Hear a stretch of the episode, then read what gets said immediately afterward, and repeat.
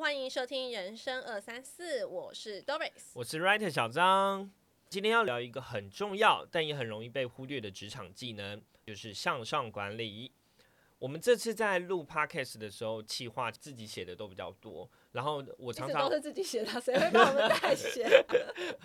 因为这次准备时间比较长，所以我们就花了一点时间去写。会一直想说把自己过去的经验分享出来给大家。那我想说，一方面可以向我以前的老板忏悔，那一方面也可以告诉自己要持续的成长下去。你觉得你哪里成长？你薪水单的数字有涨吗？薪水单上是肯定是有的，那只是说涨幅没那么大。那年纪是稳定成长，体重最近长得比较快一点，后来居上。大家如果有看我们荧幕，就是我我最近有点有一点害羞这样。好，那我们就是要来讨论我们从菜鸟走向老鸟必经的过程。那我们都知道，在职场上，老板是一个非常重要、举足轻重的角色，他的举手投足间就会决定了裤腰带要勒多紧，月底会有多瘦，以及可以改变我们升职加薪的人生方向。所以，老板是非常重要的。那老板的权力和影响力越来越大，我们员工的自由跟尊严就越来越小。那这样想认真工作的人反而会越来越少。没错，所以其实我们需要去好好注重我们跟老板之间的关系。当你的关系处得好，虽然不能是立即就能飞黄腾达，但至少你在上班的时候工作心情愉快，白头发生成的树会也会缓一些。若是你跟老板处的不好，那你就熬吧。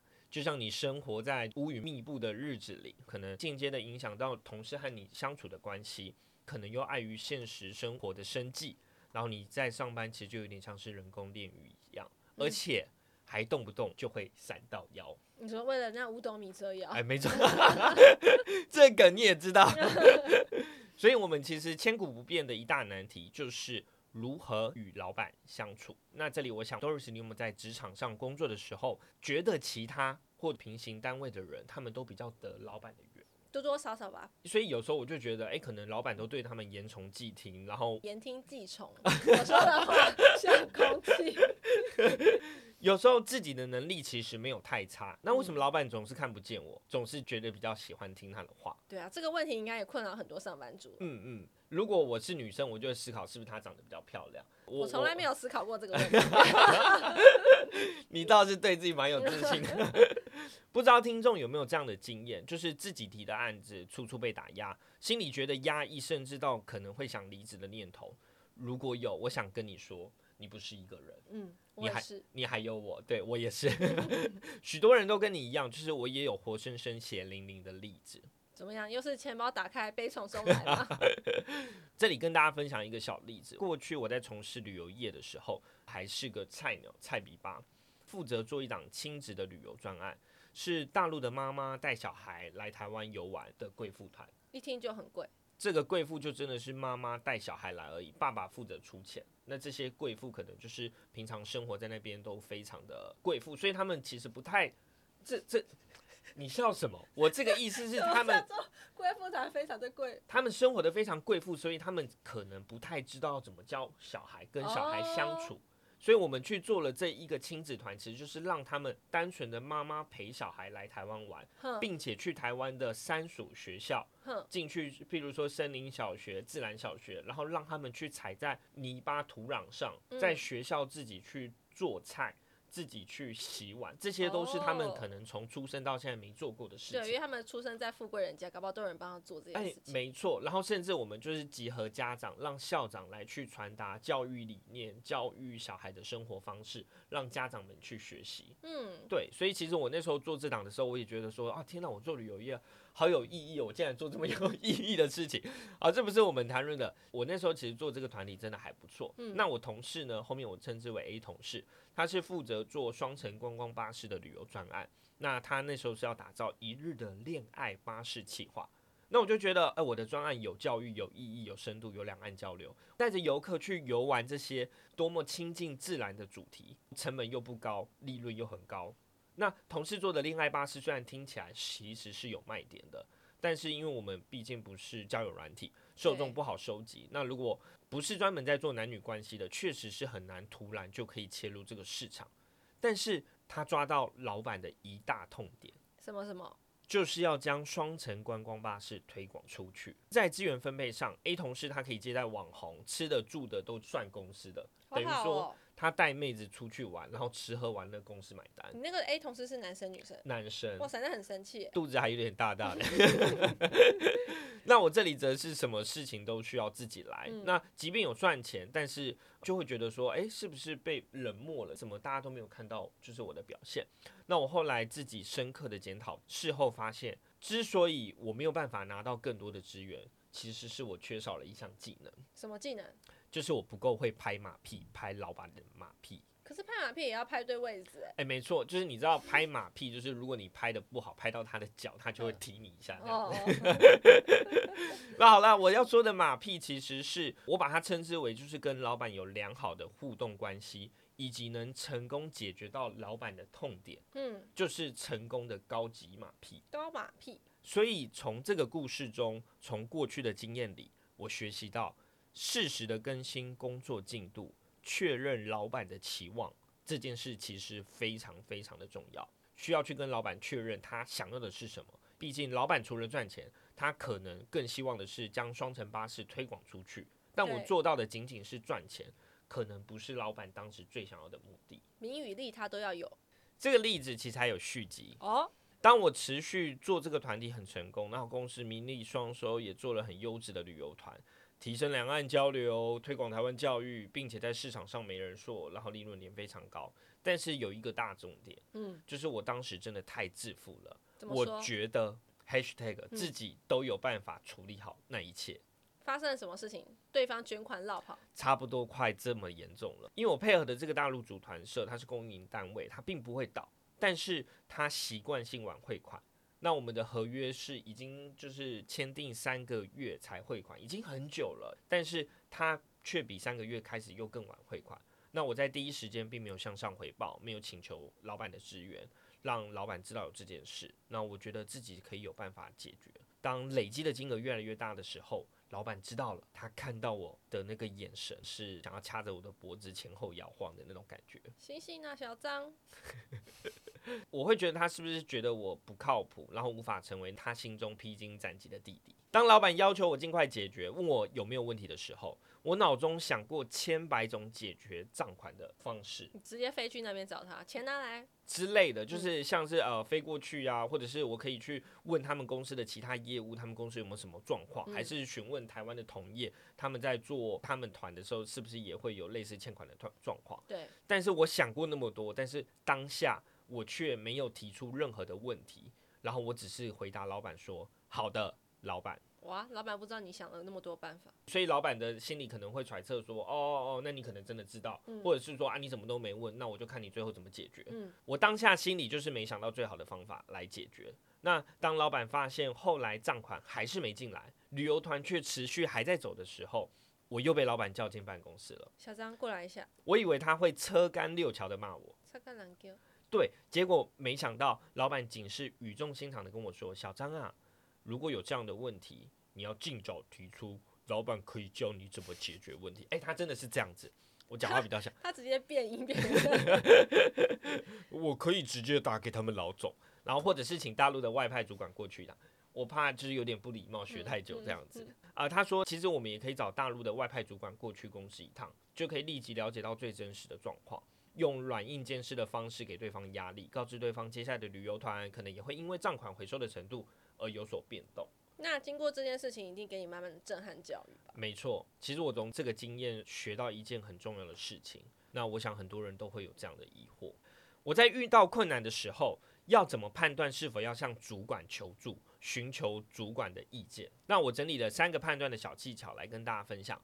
第一是困难的性质跟程度，就是我们可以去看一下这困难的大小。那如果是一些可以自行解决的小问题，那当然 OK，就不会去打扰主管，因为可能也会让主管觉得说，诶，自己是不是没有思考的能力？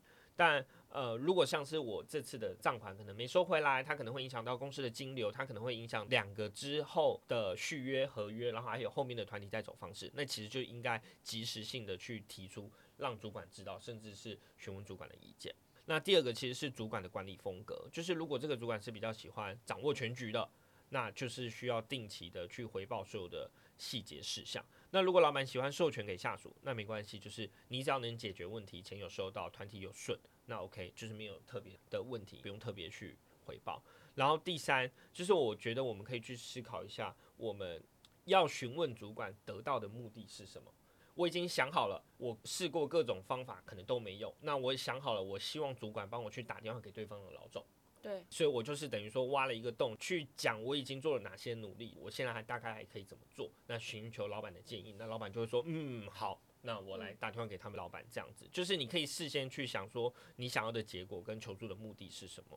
你就可以挑选出最适合的时机跟方式来向主管表达求助。嗯，你有没有遇过向主管求助反而失败的经验啊？你是怎么处理跟改善的？我觉得这个问题蛮实在，应该很多人都跟我一样有这样的经验。我也曾经和主管求助失败过，让我感到很尴尬跟沮丧。我记得有一次是我要去标一个重要的路线标案，就是旅游路线，我遇到了一个很棘手的问题，就是我对这条线路完全不熟，我觉得我自己没有办法解决。所以我就向主管求助，但是主管却觉得我是在推卸责任、找借口。那老板其实不太高兴的说：“你应该自己想办法，你不是应该自己负责吗？你不是应该自己承担后果吗？”他这么直接跟你讲？嗯，他的话其实让我当下其实是非常伤心，也非常的气愤。我觉得主管不理解我的处境，那也不支持我的工作。后来我详细的检讨自己后，我发现我们跟主管求助的时候，就是我自己犯了两个大错。嗯，那就是我没有先分析我可能做不到或做不好的原因是什么，缺少哪些东西。我因为对路线不熟，所以我可能在车辆成本的掌握啊，还有人力出团的时间，都会影响到我们的成本。那我定定出来最终的价格可能会标不到这个案子。嗯。所以，我给老板的不是选择题，而是一个申论题，就会让老板觉得很困扰。就是你是不是没有事先做好功课？你是不是没有事先去查过这些内容？然后你就来问我，那老板当然就会觉得很生气啊！哦，我是老板，我今天来就是替我解决事情的，结果你来，你还要我来帮你想这些东西，然后还要我想好之后再给你，那我找你干嘛？我就自己做就好啦。好，那第二点是什么？第二点就是我问错人了。真的，真的，这是很重要。就是我可以找其他人讨论，但是我不应该把老板当我妈记啊。就是我，我去跟他讨论这个东西，其实是错的。老板大部分其实要结果啦。对对对对，就是或让他去选择跟结果好的结果就好了。对。所以经过这些有如益生菌的改变方法之后，那我发现我的工作效率跟品质都提升了很多，与老板的沟通就开始变得协调也顺畅，因为我知道怎么拿捏老板的小辫子了。嗯。其实刚刚聊的这几个例子，最主要是想表达你在职场上的生存，最重要的是你要先认识你的老板，去了解你的老板之后，你就可以决定你到底是要勒紧裤带，还是你可以在公司有宏图大展的机会。后面我们再来去学习，就是如何和老板好好的相处，学会这件事情，对于在职场上绝对是不吃亏的技能。呃，网络也有人说，向上管理这个理论蛮适合用在和自己的另一半。你说家里太做的部分，对，把太做当老板。对对对对，有人这样分享过啊，我是不知道啦。你可以用用看。你要确定呢？那如果真的有派上用场的朋友，也可以在留言区跟我们分享，就是哪一些是用得上的这样子。那我们这次整理了网络上五个向上管理的小 tips，也来跟大家分享一下，就是很简单、很直白，然后也很实用。嗯，第一点就是我们不要把老板当成你的朋友，同时也不要把他当成你的敌人啦，就是把他心理定位成他只是你的上司，你要尊重他，但也要保持一定的距离。嗯嗯，我真的觉得永远不要把老板当成是你的朋友，即便他这样子跟你说，这种老板醉了才讲出来的话，大家真的不需要。把它放在心上。第二点，不要总是说，哎，没问题，我马上做，这很简单。就像我前面讲的，我那个时候心中有问题的时候，我只是讲好的老板，但事实上我心中千千万万个解决的方式，我其实当下可以问一下老板，说我大概可以哪一个方式去前进？对对，但是如果我没有的话，我没有讲出我心中的困难点，老板到最后可能就是误会我说，哎，其实我就是什么都没做，或者是我就是不会做。对，他可能会不知道我中间需要多少的努力，需要多少的准备时间。第三点，不要在老板面前吹牛或者是自贬，因为吹牛会让老板觉得不踏实、不可靠。老板的眼睛都是雪亮的，他其实知道你到底有没有那个能力。嗯，那自贬的话，反而会让老板觉得你是不是没有自信啊，没有能力这样子。我觉得金子到哪都会都会发光，所以其实你自己有没有能力，老板看都是看得出来的。千万不要在老板面前讲自己有多厉害，但是如果你要去其他公司讲，那当然没问题啊。你说面试的时候，或者和朋友。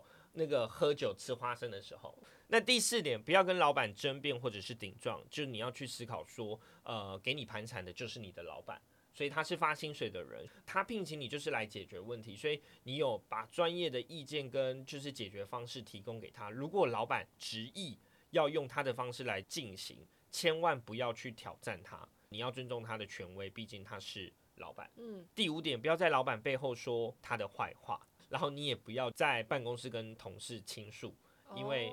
这样都有可能就是隔墙有耳，哼，传到老板耳里。对，而且你觉得他现在跟你站在同一国的，他也有可能因为自己的升职啊、加薪啊，然后或者是踩着别人往上爬，都有可能把你出卖掉。无意间不小心。对，我告诉你，这在职场上真的太容易了，我也被出卖过很多次。向上管理是一个思维方式，也是一项技能。我们前面都在跟大家分享，就是说，哦，你不要做什么事情，它其实是属于比较被动式的方式，在跟大家做分享。但其实我想讲的就是说，我们也可以回过头来思考一下，我们为什么要跟老板相处？嗯，就是问一下自己的心态到底是什么。就是如果你是喜欢这个工作，其实你就是尽力去做好你的这个本分，然后配合着理解着老板的想法跟决策。那你就可以有办法顺利的过活。如果你是只需要这份收入来工作，其实基本上你只要不要跟老板发生冲突。跟他保持一定的距离，原则上你一定可以很稳定的领到这份薪水。嗯，因为多少钱做多少事。对你在意的就是薪水而已。那如果我们今天是想要得到老板的认可，或者是有升迁的机会，我觉得老板就是一个超强的人。我想要学他赚几个亿，然后我想要学习他的管理技能，我想要学习他的财富管理方式，或者是教育训练方式，那我就应该要主动贡献出自己的能力，主动向老板学习跟请教。就是我觉得可以回头用比较自己的心态去思考，说我是。为了什么目的？我想要在这间公司去跟老板相处、跟生存这样子，所以这是我觉得我们今天分享就是向上管理的一个方式。但我觉得另外一个进阶一点的就是，我会希望说我们下次可以再更进阶的来聊聊向上管理的另外一个步骤，就是如何让老板做出你想要做的事情，就是让老板帮你背书，当你的垫脚石。今天的节目就到这里。如果喜欢我们的节目，或对节目内容有任何的想法和意见，都可以到我们的 Apple Podcast 频道上去留言，并帮我们做五星的好评。那我们是人生二三四，跟你一起分享职场生活里的大小事。下期见喽，拜拜。